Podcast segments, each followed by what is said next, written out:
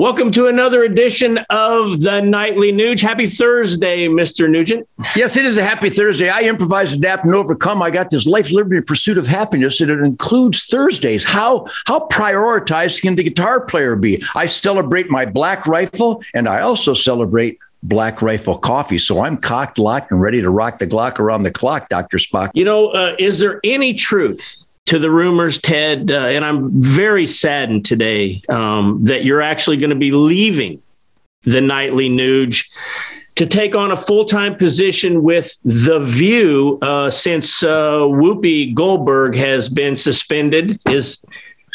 Tell me it's not true, Ted.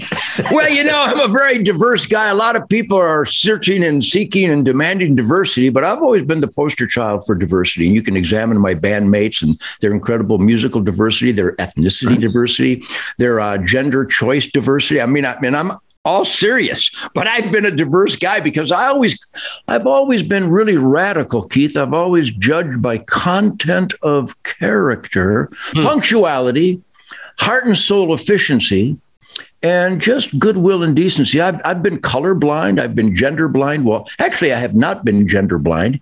I've been gender focused all my life, but I don't judge. Maybe hyper focused on occasion. Maybe if you see Mrs. Nugent, that's some hyper focusing gender right there. Mm-hmm. My point being is that I'm a freewheeling guy. I think they wrote the song "Que Sera Sera" after my vapor trail. The point being is that when I saw Whoopi absolutely display her mushy-brained, propagandized soullessness, because I admire her. I hope she's healthy.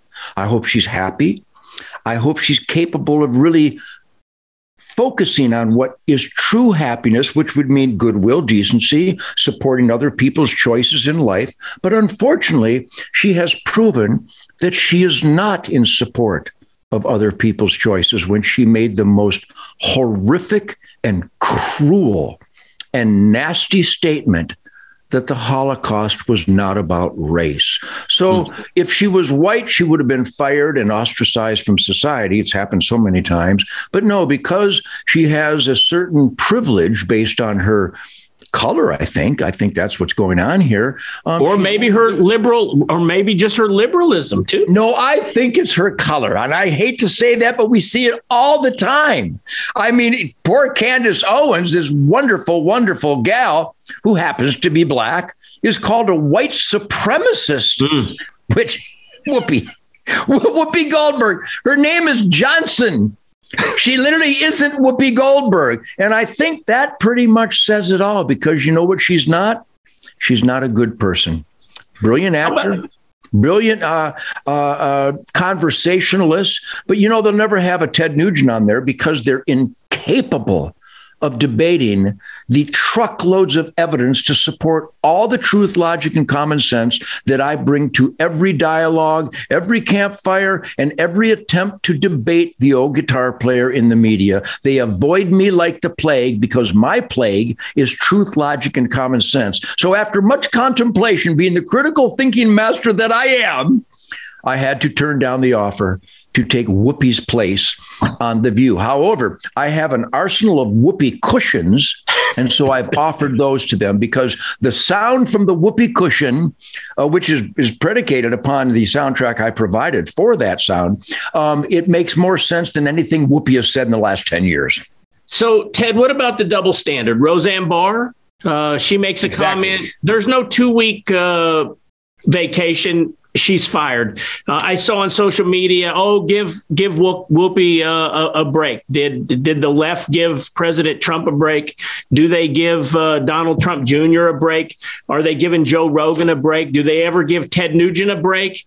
I mean, why is it some people, because of their views, are fired and constantly ridiculed, and other people, it's like, she didn't really mean it. She apologized. 2 weeks off will bring her right back. Because she is giving Black privilege. All those other people that were absolutely destroyed because of a hiccup or a moment, a lapse, maybe a mistake, and they were their careers were destroyed. Whoopi, this will ruffle a lot of feathers, which I'm really good at, because truth, logic, and common sense seems to ruffle feathers nowadays.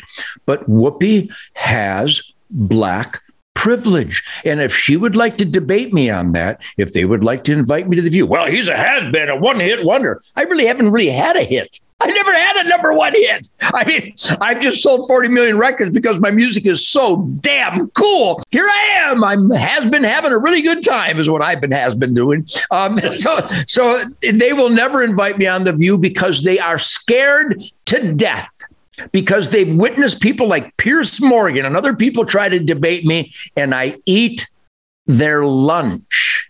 Well, I'm glad you're not leaving. You're going to stay here on The Nightly Nuge. But if those of you out there want to hear a better view, I would recommend listening not only to Ted's podcast, but how about a little Right on the Mark? I mean, I have my own weekly podcast, Ted. We're Right on the Mark. It's a better view. What do you think? I think truth, logic, and common sense resonates, Keith. I mean, that's why Joe Rogan is such a success, the number one podcast on planet Earth. So, yeah, Joe Rogans of the world, they are waking people up because there's a respect for alternate points of view, which you do not see on The View, which you will never see on CNN, which you will never see on MSNBC or ABC or CBS or any of the networks. So thank you for Right on the Mark. Go to the Right on the Mark podcast. Go to the Ted Nugent Spirit Campfire, Joe Rogan Experience. There's a lot of really good ones. You know where there's a lot of truth, logic, and common sense and really funny, smart people?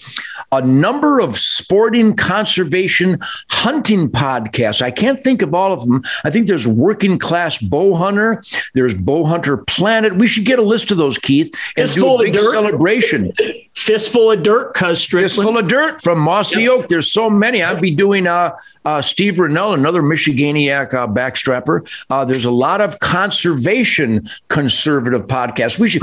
Tim, my friend Tim behind the scenes there, he's going to seek a list of the podcasts that celebrate down-to-earth conservation, the wise use, reverential respect for God's renewable resources, hunting, fishing, trapping, and the incredible habitat upgrade at the hands of farmers and ranchers and conservationists, where we have literally produced the cleanest air, soil, and water in the history of the United States for the last 100 years, because hunters, fishermen, and trappers walk the wild ground that produces a healthy environment. So that's a positive note we can end the night. Yes. John, and I salute you, Keith, because that's what you and your family represent.